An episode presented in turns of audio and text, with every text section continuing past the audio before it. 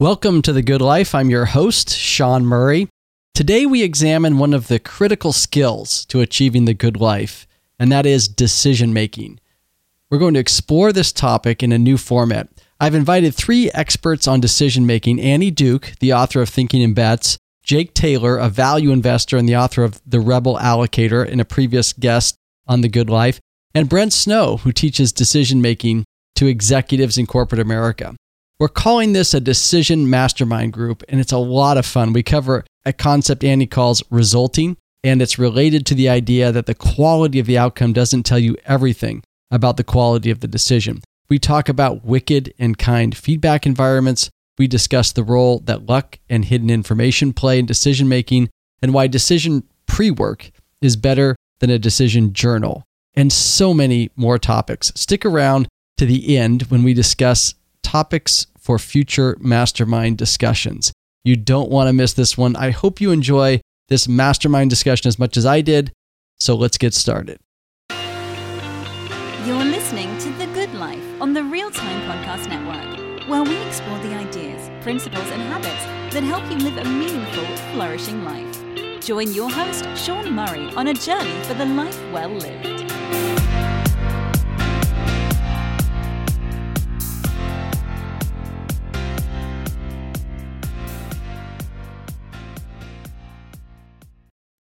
Welcome to The Good Life and to the Decision Making Mastermind Group. The purpose of this episode is to bring together a panel to explore decision making and how we can get better. There's a great quote from Ray Dalio. It's in his book Principles. He says, The quality of our lives depends on the quality of our decisions. And I think he's spot on. As you know, the ethos and the mission of The Good Life is to help us all get the most out of life to help us attain the life well lived. And one component of that, maybe the biggest component of that, is decision making. So it's a worthy pursuit to spend our time examining our decision making, learning from others, and striving to continuously improve how we make decisions. And in the spirit of that, I brought together three friends of the show who've thought and written deeply about decision making. Joining us today is Annie Duke, a former professional poker player and the author of Thinking in Bets. She also has a new book coming out this fall called How to Decide. Annie, thanks for being here. Thanks for having me. Jake Taylor is an investor and he runs Farnam Street Investments. He's been a guest on the podcast before talking about his novel, The Rebel Allocator, which has a theme of decision making as well. So, Jake, thanks for being here. Thank you for having me. Brent Snow, the founder of 10,000 Feet, a company that develops learning experiences and teaches leadership and decision making to organizations. Brent, thanks for joining. Thanks, Sean. Well, Annie, I thought I'd start with a question for you. In your book, Thinking in Bets, which was a wonderful book, and I learned a lot from reading the book, but one of the tools that you talk about is something you call resulting, which I had not heard of before, but it ended up having a big impact on how I think about decision making. So I thought we'd start with just that particular aspect of decision making? I'm going to offer you sort of a paradox that I call the paradox of experience. And what is that? It's that in order to become a better decision maker, you need experiences in your life, right? You need to have made decisions and see how they turn out and get feedback from that and kind of iterate. So, experience is necessary for becoming a better decision maker. But the paradox is that any individual experience that you might have can actually really interfere with learning.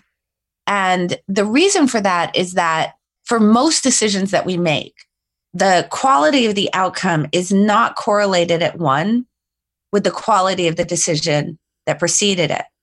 And there's kind of two influences that kind of get in the way. One is luck, which is just when you make a decision, that determines the set of possibilities that could occur and the probabilities at which you might observe those, but it doesn't determine which one you're going to see. Right. So I could make a decision that 95% of the time it will work out well, 5% of the time it will work out poorly. And just mathematically speaking, 5% of the time I'm going to observe the poor outcome and I have no control over when that will happen. I just know it will happen 5% of the time. So that's the luck element. And then there's also this influence of hidden information. I don't generally making decisions with all the information I would need in order to perfectly determine what that set of possibilities is. and what the probabilities of those things are.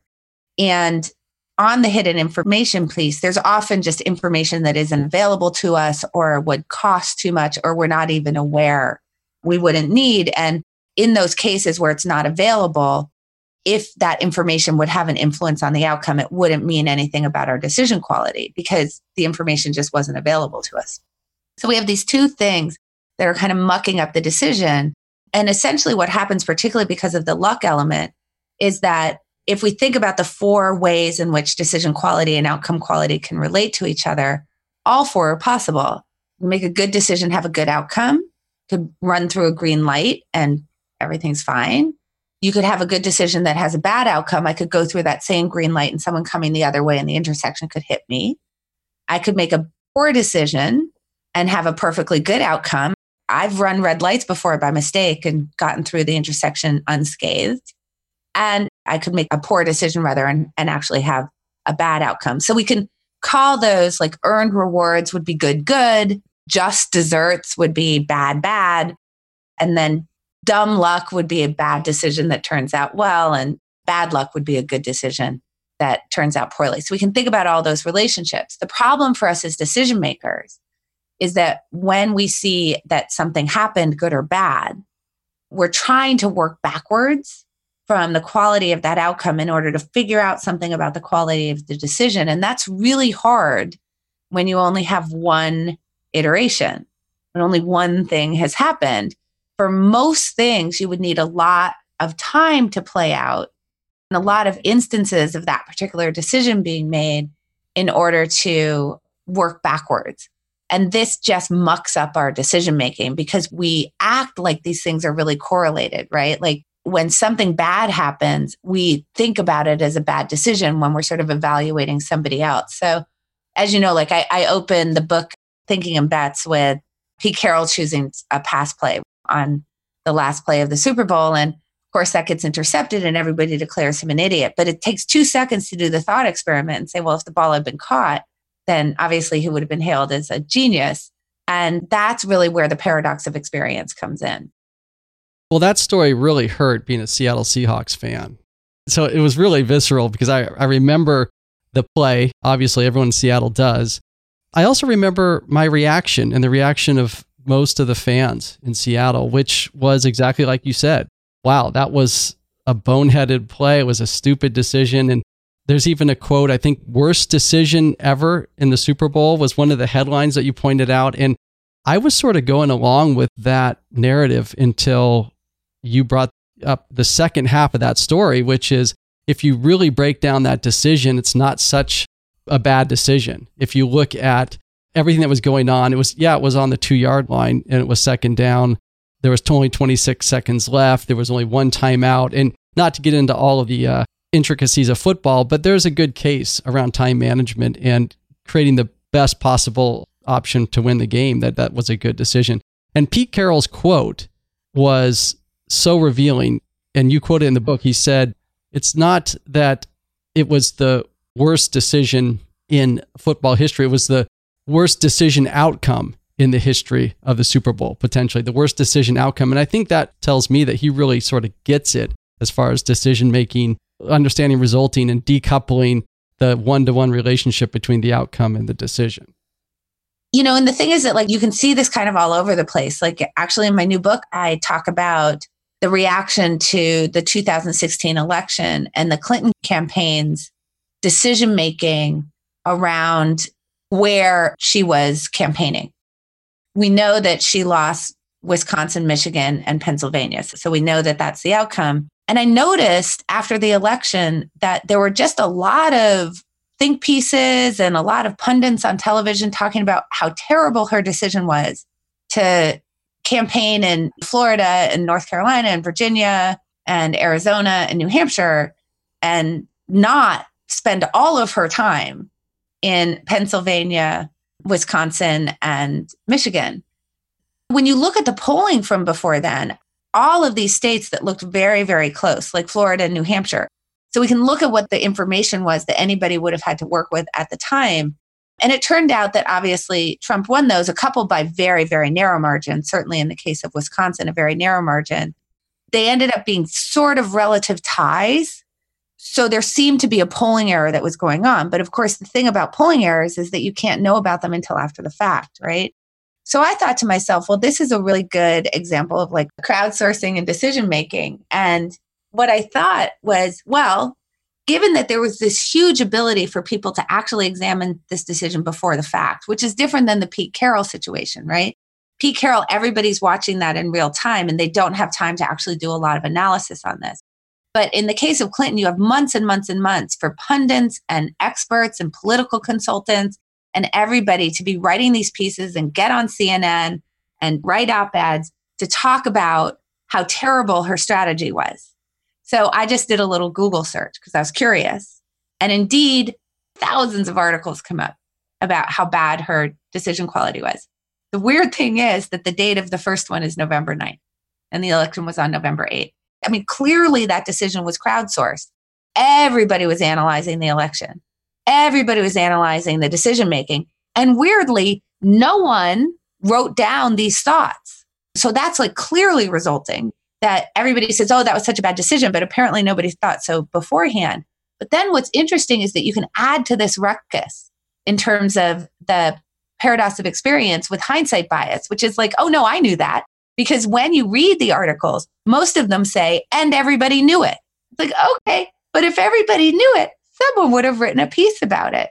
And I think it's such a good example of how much we get tripped up by this experience that paradoxically is the only thing that we can use in order to get better at our decision making. And this really, I think, is the primary problem as we go into figuring out how to make better decisions.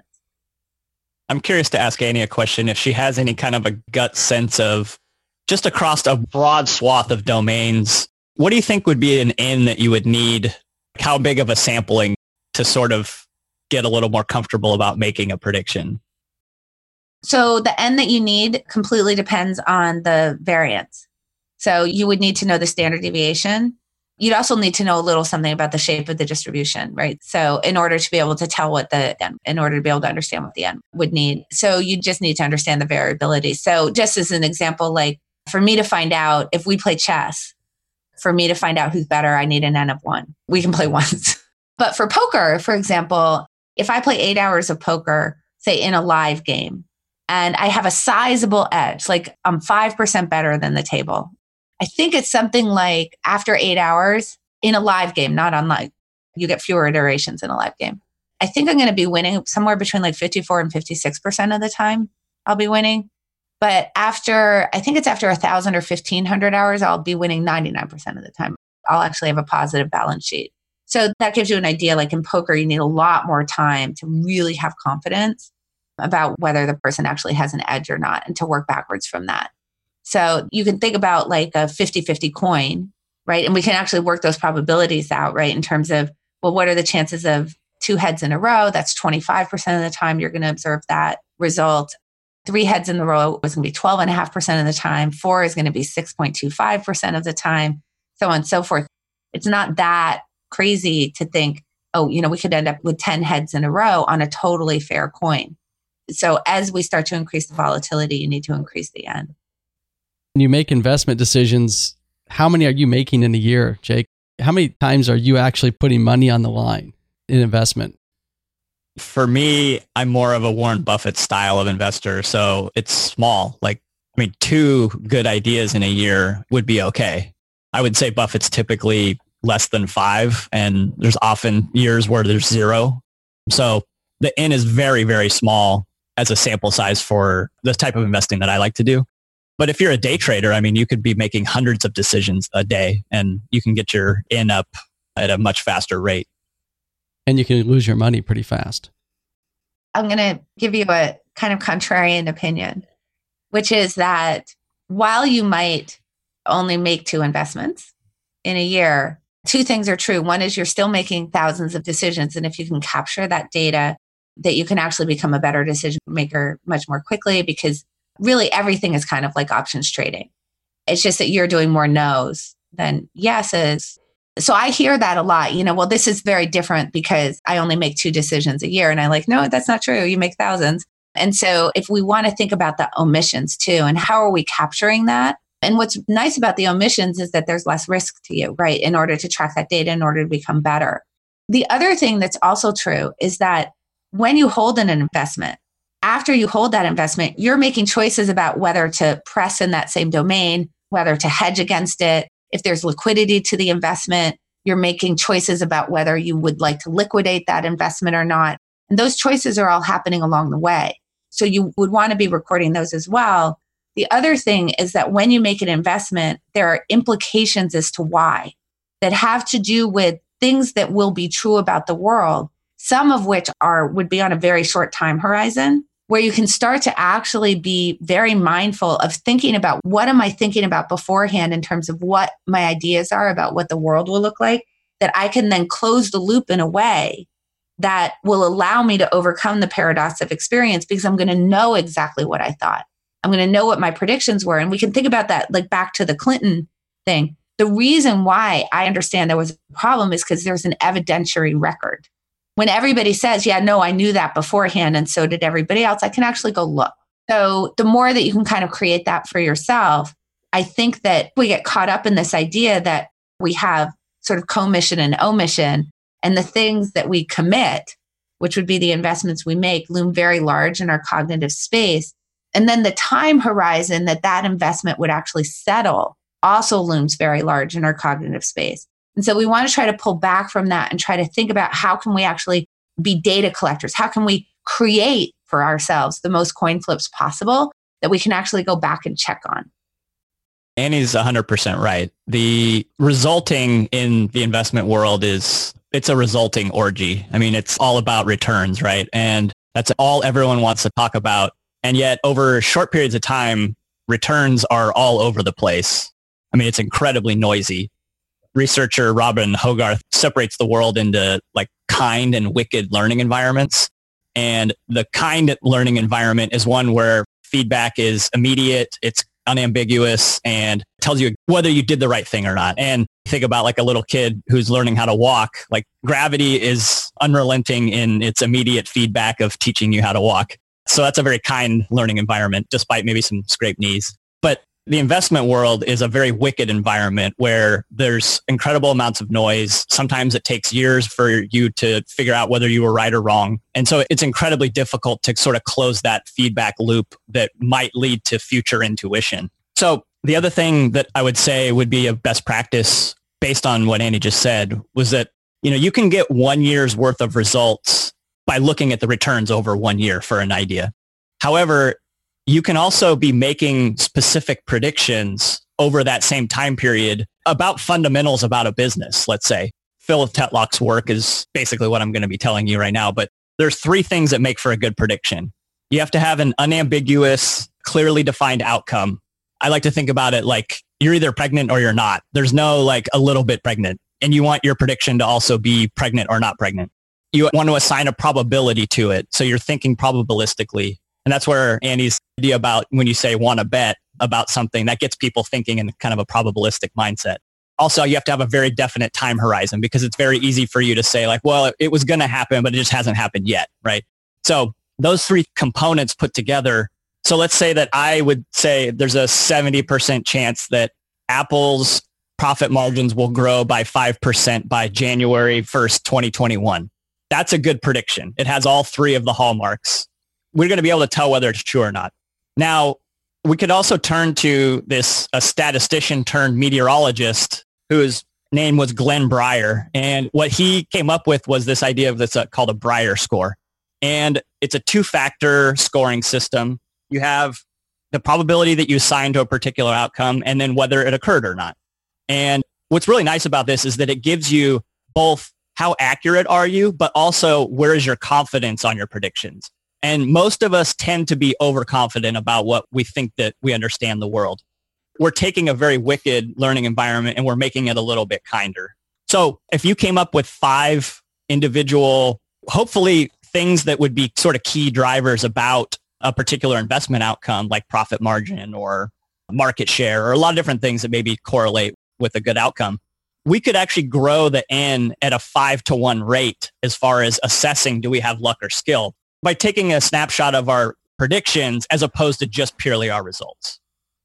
Yeah, that's a great insight. To get alpha or to get a return in the market that is better than the market, you're going to need some kind of insight that's different than the consensus. And that's what you're getting at, Jake.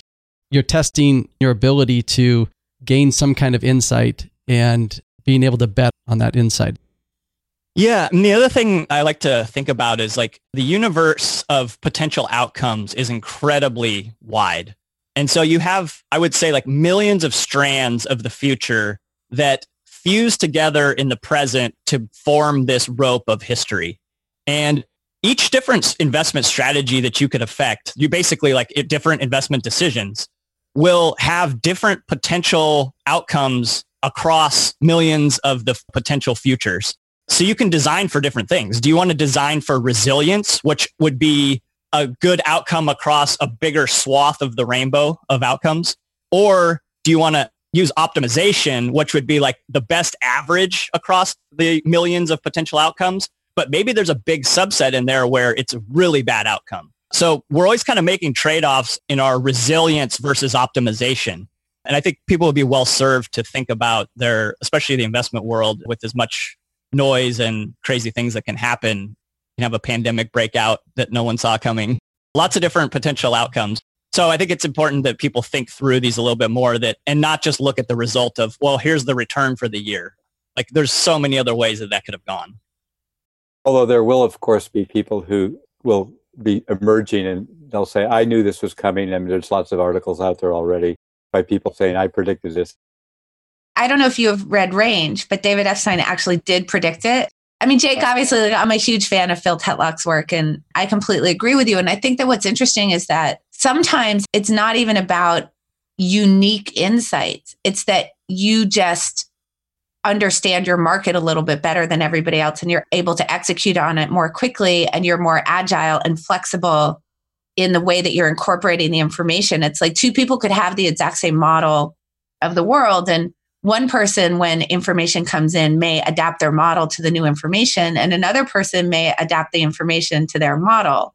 So they both have the same kind of insight about the world but one of them is a better updater than the other one based on new information coming in. And i think that jake what you're describing in terms of like making these repeated forecasts that have very very clear answers as to whether you got it right or not and you're getting a large enough n that you can really start to test what your calibration is automatically because it's forcing you to think probabilistically in that way and to hold all these different futures in your mind at once and to also just sort of start thinking about well what would have to be true of the world in order for this set of outcomes to be the ones that i observe or this set or this set that it causes you to be more flexible in your thinking and more open-minded.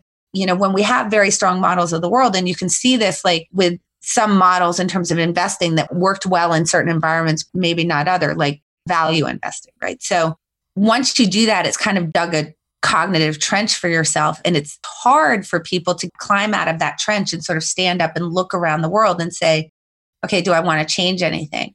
So what Jake is describing, I think allows you to create that kind of mindset where you're just more likely to be adaptive to the information, insight aside right? Like it's just you know your market better and you're more open minded to the information that will allow you to actually develop even more expertise, like an extra like 0.1 bips, and those just accrue over time. And once we accrue those over time, you know, obviously you do enough of those and all of a sudden you're like a bip ahead. I'd like to be that. What you described is like this multiverse, right? Like you have to have this multiverse in your head at all times. And then you're always on the lookout for which one am I in? Which timeline do I seem to be on here? And you can only do that by being really attentive to the world. What's nice is that in the investment world, especially, you get a ton of information, what everyone else thinks based on the price. You can work backwards in what are the actual business implications that this business would have to do to justify today's price. And there's a ton of information as to what the assumptions are that the rest of the marketplace is making when you work backwards from price. Brent, maybe you could offer a little insight here from the organizational decision making and the corporate decision making world, how we can use some of these decision making tools to improve how we make decisions from an organizational and personal perspective. There's a couple of thoughts that I have, and as I've been thinking about listening to this conversation and about how this all applies. So, one of the things that, as we have been teaching decision making, we actually created a course called Decision Mojo, and we purposely chose the word mojo because mojo is this kind of almost undefinable but definable. It's this extra strength, this extra skill. You know, you know when you've lost it, you know when you've gotten it in one way or another. And it in many ways describes that extra little edge that you're talking about, Annie. That edge, that something, something, that extra 0.1 bit that adds up over time in one way or another. And so as we are doing this, we were trying to figure out how do we teach leaders, how do we teach managers, professionals and organizations on a day in, day out basis to be better decision makers, to feel more confident as decision makers, to be willing to make bets and make decisions.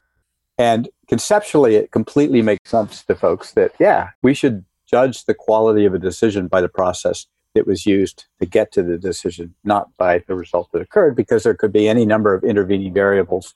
And sometimes in organizational world, they're months. You make a decision in January, the actual result of that decision, a little bit what you were talking about, Jake, it doesn't occur until some point down the road in the future. And in the meantime, there's been a lot of noise. There's been a lot of other kinds of things that have intervened and caused it to go one way or the other. But you've kind of lost the trail. And so it's hard to get that immediate feedback. Oftentimes, by the time the result occurs, they've kind of lost the trail on some level. People get it conceptually that you should do that. But the challenge is the folks that they report to their managers, the senior leaders of the organization, are often like the pundits who are making comments about Pete Carroll's decision. I often think of the senior leaders as the pundits in that world who immediately go to result. That's the shortcut. That's the way in which they sort of go, okay, that was a good decision or a bad decision. People feel like it doesn't really matter what process I use in many cases because I know I'm going to get judged on results. And in fact, in organizational life, people say, we judge you on results. You get your performance reviews based on results that you achieved, the results that you created. And so as we work with managers, we realize that the big challenge is actually to help them, A, feel like they've got a good process. And so that they feel confident about they're doing the quality kind of thinking. They're bringing in the different perspectives, the contrarians who are going to challenge them in one way or another, the people who are willing to tell them when they're not thinking about something or bring them disconfirming evidence that they've got a good process, that they've framed a decision in a way that makes sense, they've challenged their frame, that they've used that process well. But the key thing they need to do is they need to be very, very skillful at communicating that process. And in some respects, getting a meta decision made by their leaders about the quality of their process. So the leaders say, okay, we agree you're using a good process to get to this decision. So they buy in at an early stage to the process in such a way that when the result occurs, the leaders recognize that was a good process. And in fact, they wouldn't have probably made any different decision. Oftentimes, the leaders are not necessarily privy to that process. They just see the decision in one way or another, or they see the result of the decision. So, what we'll do is say, okay, given this particular decision, what's the process? that makes sense for this decision? And how are you going to get buy in on the process? Because at the end of the day, despite your best efforts, you're likely to have a lot of pundits out there, i.e., your leaders, who say, but look at the result. And as much as you've written and we've all thought about the Pete Carroll, it almost takes the kind of breakdown and analysis and looking at probabilities. And years later, we can do that analysis and say, well, look, this ultimately was a really good decision. But 98% of the world out there isn't on that same journey and hasn't that same perspective in one way or another. And even if you present them with those analysis, they still fight it in one way or another because the result was not what they wanted. I gave a talk at a conference and I've been opening with the video of that play. Great way to open. People like it. People, particularly because I, you know, I'll put up the still and I'm like, "Can someone tell me what situation this is?" Should have handed it off to Marshawn every time gets yelled out. Everybody knows this play. But anyway, so I went through the analysis, right? So when I do that, I don't get like too, too wonky. I mean, it depends on if I'm talking to financial professionals, you know, I'll talk about that there's options theory that's in here, right? This option for a third play. And what is that? What are you paying for that? But mostly I, I just kind of get the audience to understand like, no matter whether ultimately you think it would have been better for them to hand off first or pass first. Like it's under discussion. The idea that this is the worst play in Super Bowl history, which was, as Jake pointed out, or Sean, I guess you pointed out, was one of the headlines, is absurd. I mean, that we should all be able to agree on. So, anyway, right after the conference, this guy came up to me and just basically told me I was wrong. And I sort of said, but, you know, and I kind of walked through it again. And then I said, and, you know, Bill Belichick has defended the play, right? He was interviewed about it. They asked him, oh, didn't you get lucky that Pete Carroll called such a horrible play? And he said, actually, that was an excellent play. And I probably would have called that myself. So Belichick thinks it's a good play. And he went, that's all. We're done here. It was bad. I mean, if you're at the very, very top of the organization, you have the luxury of saying, and particularly if you're a man, by the way, as well, well, I took a risk, didn't work out. We learned from it and we're going to go forward. It's like I know for myself, even, it's like I've presented that video so many times. When I watch it, I feel it, right? I think about Clinton's campaign strategy. I feel it. I feel that, well, of course she was stupid for not campaigning in those three states. And I have to get into a different part of my brain. So I'm sort of battling it all the time. Michael Mauboussin talks about this really eloquently that there's a part of the brain that's been shown like neurologically called the interpreter. And basically, when you're in the process of making a decision, this particular part of your brain isn't engaged. But once you see an outcome, that's when it's engaged. And what it's trying to do is it makes sense of the world for you. It's trying to find causality, trying to figure out what the connection is, right? And so the interpreter is not happy with well, there were lots of ways that this could turn out, and this happened to be one of them. That's not really what it's trying to accomplish. It's trying to accomplish, you know, I took the pool cue and I hit the white ball, and the white ball collided into the blue ball that caused it to go into the pocket. It's just trying to settle it. And then I think the other problem is that a lot of the things about which we think, this is true of the Pete Carroll thing as well, while they might be probabilistic in nature, they settle to one or zero. So I can say there's a 30% chance of rain in the forecast area. And the next day, it either rains or it doesn't. It settles to one or zero. And I think that it's very hard for the interpreter, for our brain to like, it wants to say, okay, it settled to one or zero. So now that, now I have to figure out what caused that. I think that that makes it really hard because we can't see 30% except over time. We see that it rained or it didn't. Right. It's like this outcome that is actually swaying everything else. All the interpretation, that's like this magnetic force at one or zero that just sort of pulls how we interpret everything that happened before. That we, one way or another, may have been thinking very differently, but now we're thinking this way. I think that you're exactly right, Brent.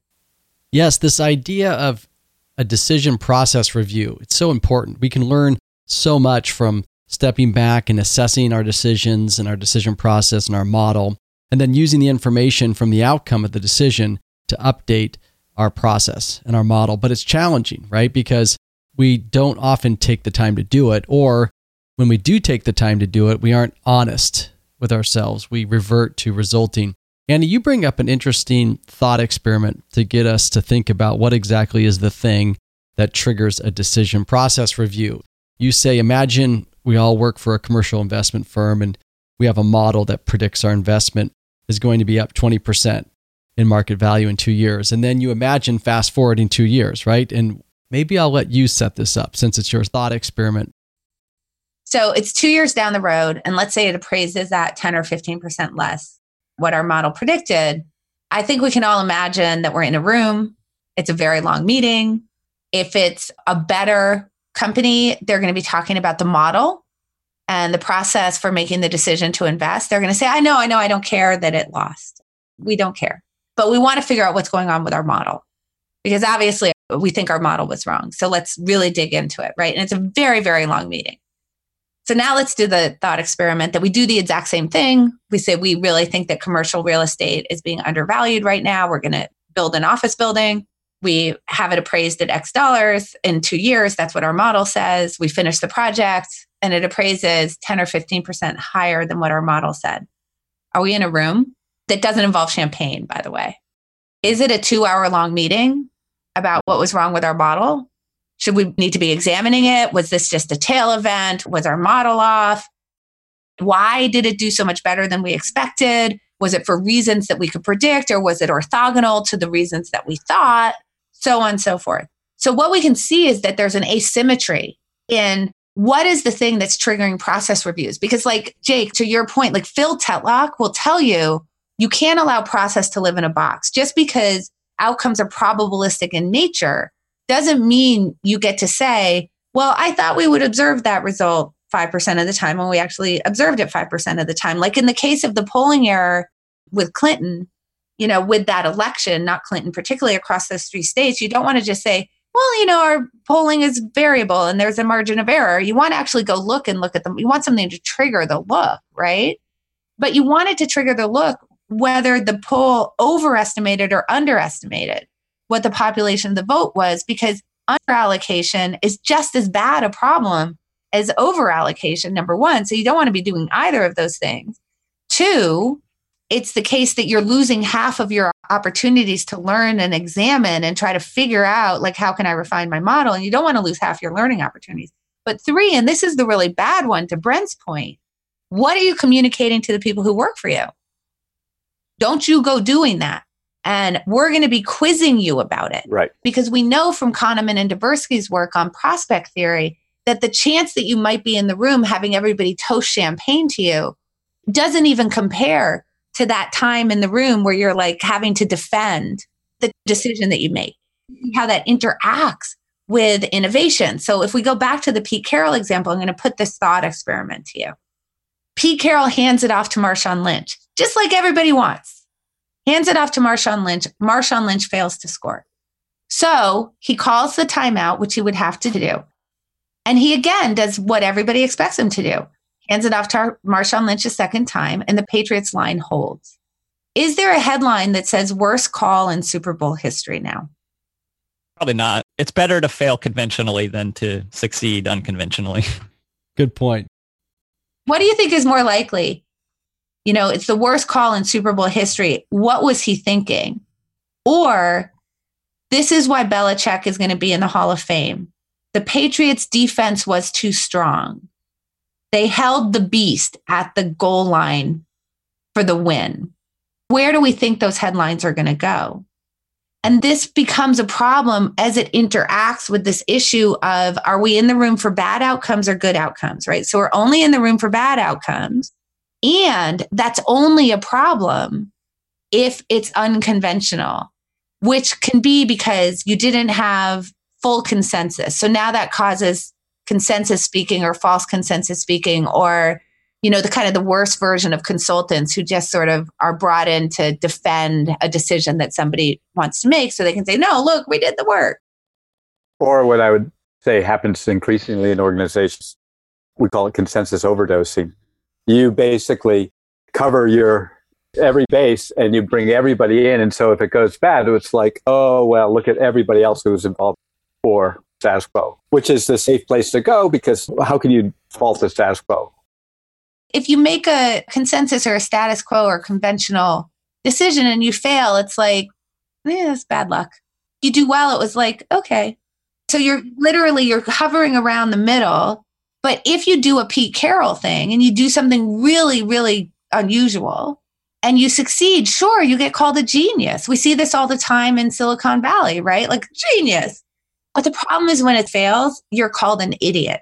And that quadrant that we're so afraid of, we just kind of try not to lose, which is a horrible way to live your life, right? It's like, how can I just de risk at every turn? You're not going to do very well doing that. Right. So, one is that your employees, the people on your team, in your own life, you'll do this to yourself because you make these same judgments to yourself. It doesn't take another person to do it. You're going to be just kind of de risking all the time. That's number one. And then number two is that you're going to remove career risk with the kinds of things that you just said, Brent.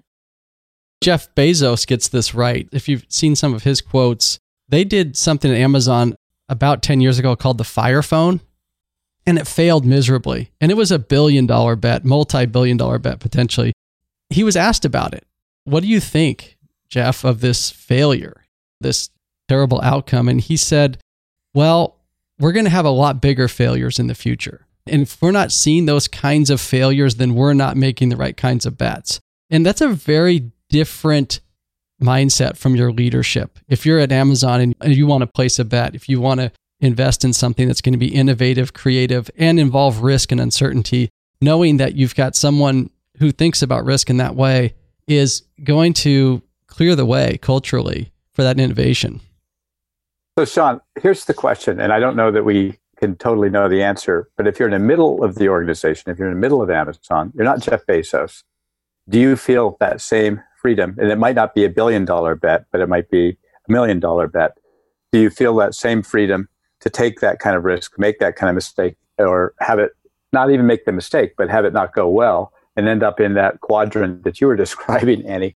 When you're at the top of the organization, you can do it. And then you can talk about it later and say, hey, we just learned something really valuable, and that's really important. And I think what the challenge is for folks who are in the middle of the organization, they can, to some extent, maybe if they're great managers and leaders, they can, in fact, with their team, the people who directly report to them, this culture of experimentation say, listen, I'd rather you take the risk, make a decision, go forward, learn from it, make changes quickly, whatever it is.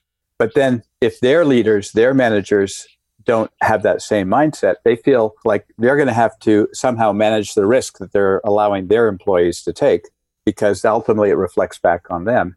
They're going to be called to the table for that long and painful meeting to explain that one time where it didn't go well. It's hard. They get frozen. They go into consensus overdosing by bringing everybody into the decision, or they feel like they have to have 100% of the information versus 70% of the information. And so it's teaching people to somehow feel confident enough to still make a call in a world where they feel like they're going to get called to the carpet when it doesn't necessarily turn out exactly as they planned is the real challenge. I've started using the term, and actually, it is one that seems to have a fair bit of resonance that if you are feeling stuck and you're afraid to make a decision because you're afraid that ultimately once you make a decision there's now going to be something that happens or result. Think of decisions as experiments with the future. Reframing your decision not as oh my god it's going to go one way or the other way and what if i get it wrong? But just think of it as this this kind of positive experiment with the future where you're going to get data back. And also try to put the decision out there in a way where there's some ability to make adjustments and learn from it and bring it back in in one way or another. And just that simple language shift of what if I get this wrong? And so then I default to the status quo and I don't make a decision, or I consensus overdose, or information overdose, or I do all that other stuff and then ultimately don't make the decision.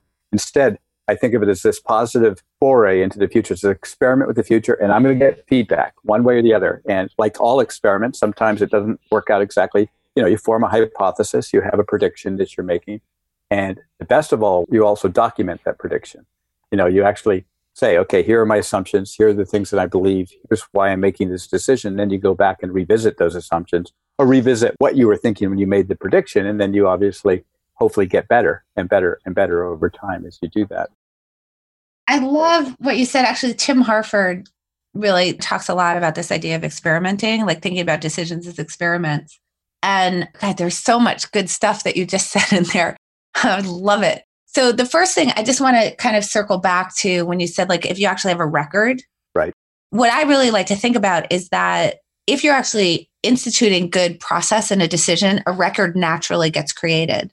So I actually am not a big fan of like decision journals in the sense of like, I'm going to make a decision, write it down. I talk about it as pre work, right? Like pre work is the way that I frame it as opposed to a journal. Cause I feel like a journal is, it's a little bit of a diary and it feels like extra work. But if you think about a good decision process is going to create an evidentiary record, which will be the same as a journal, but it creates a good evidentiary record for you to be able to go look back on, then it doesn't feel like extra work because you're doing something that is in the creation problem of the decision. And part of that is what you're talking about, Brent, which is what type of decision are you facing, which tells you how experimental can I get? And if you really think about the type of decision that you're facing, it frees you up because you're framing the impact of the decision, right? Is this, as you said, what's the impact going to be? What's my optionality? Those are the two things that you should really care about as you're going into that. And once you realize, like, I'm kind of in a low impact situation with lots of optionality, you should be able to get an organization to start moving very quickly because now the defense is, well, we thought about what type of decision it was. We just need to identify the decision environment And that told us how far up the chain we needed to even be thinking about this. But then I also want to go back to this thing that you said about people kind of wanting to get to 100% on a decision. And the thing is that I think that people forget about time as a commodity. And that when you're entering any decision, there's a trade off between time and accuracy or time and certainty. Certainly, we really want to be thinking about that, right? Because that can get us into this situation where we end up making no decision and that, you know, and you're accruing risk by not making a decision over the time that you don't make a decision um, just as much as you would be if you make the decision itself, right? Either way, you've got risk accruing. And in general, what we'd like to do is be able to speed things up if possible, because sometimes the best information you can get is how it turns out. We live in a world that's so data rich. I think it used to be like when I was growing up, it was like, well, let's just go to this restaurant, right? Now it's we got to go on Yelp. We have to examine every restaurant in the area. Everything is reviewed got to go read some of the reviews. And that, you know, because we have this idea that with enough data, if we just got one more piece of information, if we just looked a little harder, that maybe we could get to that 100% sure. And so I think that, again, another paradox is that the amount of data that we have available to us now can actually slow decision making down in a really bad way. It encourages the illusion that we can get to 100%. But if you think about it as an example, like if I'm in a restaurant and I'm trying to order between the chicken and the fish, there's not a lot that I can find out that's going to tell me whether I actually like that dish beyond ordering it, having it in front of me, and tasting the food. And there's so many decisions that are like that. I just have to taste the food. Then you can take that and work backwards and say, well, if I do have a really high impact decision on the horizon, what are the small experiments that I can run in front of that? in order to actually build a better model of the world outside of just trying to accumulate information about base rates, which is important but doesn't give you the answer. Well, it can sometimes, right? If certainly if there's no skill involved, base rates are certainly the only thing I would want to know. But assuming there's skill involved, it's not necessarily going to give you the answer. And now I can think about how can I kind of date before I marry in this particular decision, right? If I'm going to make a really a liquid investment, what are the smaller things that I can do in front of that that can help me to understand when I actually have to make the investment that's going to be very illiquid and incredibly impactful in my decision making life. Like I just wanted to sort of circle back to a few of those things. What you said, Brent, was just so jam packed with amazing stuff. Jake, how do you date before you marry in the investment world? I love that analogy, by the way. People will paper trade. That's sort of one way of doing it. You can just scale down all your position sizing as a way. There's this kind of idea that you really don't know a company until you've owned it for a while. I found that to be true. You can do all the research you want, but once you actually own it, then you're like, oh man, I really need to know this now, right? Some people will, they'll like unlock how much of the portfolio that you're willing to dedicate to a, an idea over time as you come to know it better. So you can scale yourself into it as you hopefully capture more of the total information that would affect your outcomes. So if you think about options and impact, right, that's a way to reduce impact.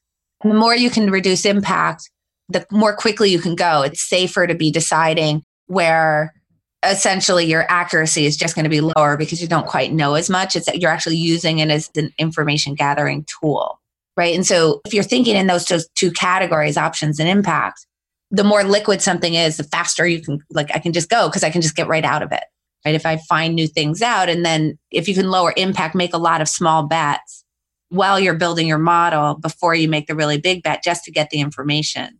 And you can actually sort of work backwards, right? So you can say, if we're really interested in this particular area or particular company, kind of what's the minimum amount that we would have to invest in order to be able to get access to that information.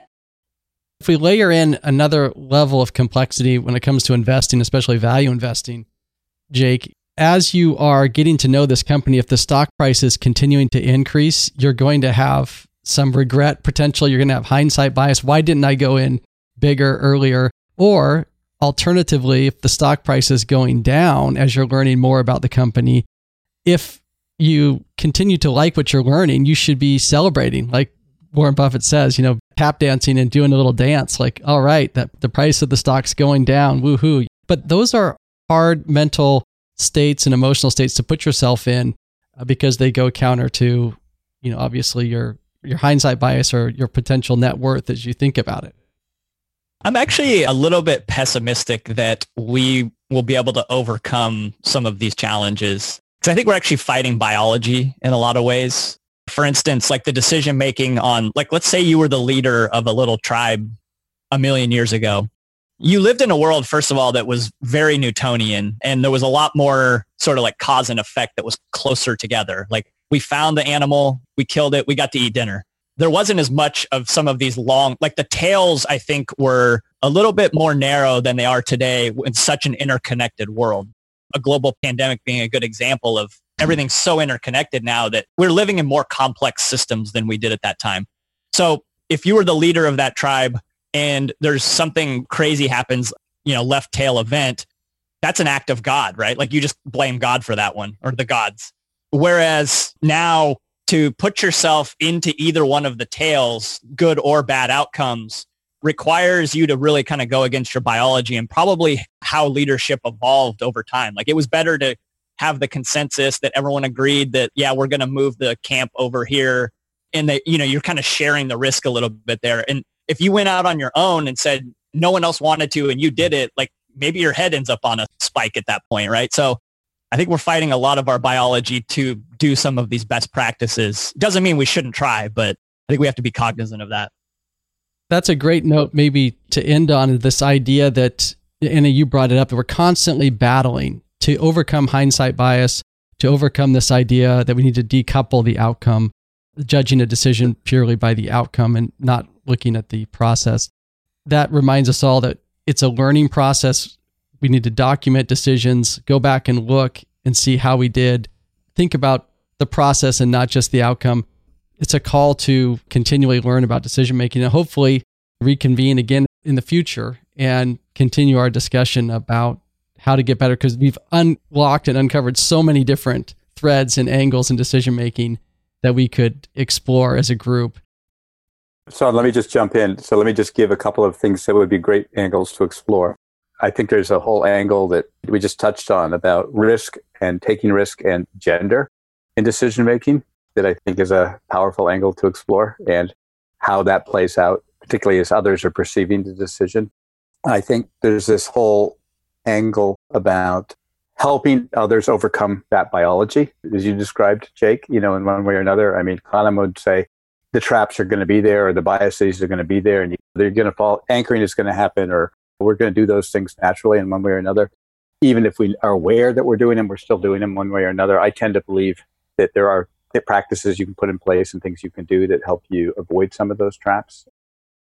I think those two things live together because if you take a systems approach to it, basically what you're saying is you're going to do it anyway. So I'm going to create a system where it's very hard for that to impact you. Harder. And then you have to somehow uphold it. And I also think, you know, there's a, probably an opportunity to tell some personal stories. I mean, I know I have been challenged in the last three or four months around making some medical decisions for myself that I've had to apply every little bit of what I know about decision making to myself. And that has traps all over the place, ultimately making a decision in the context of huge uncertainty and way too much information and multiple opinions who don't all agree with each other in one way or another. And it's been interesting to observe myself in action in that process and also observe how people have responded to me as a decision maker in that process, bringing the various tools that I have at my disposal from a decision making standpoint into it in ways that are somewhat different than what they normally experience in terms of the questions I ask and how I narrow down options and how I sort of adjudicate between different risks. And so I think, Sean, I would just say I think there's certainly opportunity for multiple additional avenues here. This has been fun. I agree. I mean, I think there's so many different solutions that you can put into place with it. We talked a lot about what the problems are. We talked a little bit about how things are generally done. But to Brent's point, there are things that you can really put in place within an organization that can really drastically improve how people are making decisions. You know, I think to Jake's point, the biology is there, but I actually have sort of a hopeful take on it. And from two places. One is you don't have to move a lot to get really big results. That's good news. So if you can mm-hmm. overcome your biology like a tiny little bit, you're actually going to be way better off. But also that I think that that natural tribalism and the way that tribe works, you know, which some has to do with sort of the charisma and the the confidence of the leader in creating that kind of consensus and whatnot. That you can actually sort of dig into, well, what is tribe offering you? Like, what are the things that it's actually doing for you? And then turn that on its head so that you reorganize what you would say the epistemology of the tribe is. So tribes are cohering around epistemology, right? Like we're going to move our camp here because we believe that that is correct. Because and that's the, the belief that you're organizing around that's causing that action to occur. And I think that you can actually be pretty intentional about the epistemology of a group so that you can actually get them to cohere around something that looks more open minded than it naturally would be and i'd love to like have a discussion about that. Like how can you actually sort of create culture around really understanding sort of advantages to tribe? It's why we survived but there are disadvantages. And so how can you actually try to to mitigate the disadvantages that come along with it? It's a really fun mm-hmm. discussion to have. I just think like there's so much just in everything that brent and jake and sean that you've talked about like there's so much stuff that you can pull out of that that's like so amazing. And then get into a real practical application because a lot of what we talked about were the problems. We talked a little bit about the solutions, but like even in terms of forecasting, like, okay, so how do you actually do that? Like, how do you create a great forecast, right? So, some high level solutions, but how do you actually dig down and get into the nuts and bolts of how you'd actually build that piece of furniture, right? Like, you need a dresser. Mm-hmm. Okay, but how? Which I think is just like so fun to talk about. Let's reconvene this group soon and we'll explore the idea of how we can actually solve some of these problems. This has been just a wonderful conversation. Thank you for being on The Good Life. Thank you, Sean. It's been a pleasure. Thanks for having me. Thank you. I had so much fun. Thanks for listening to the Good Life podcast.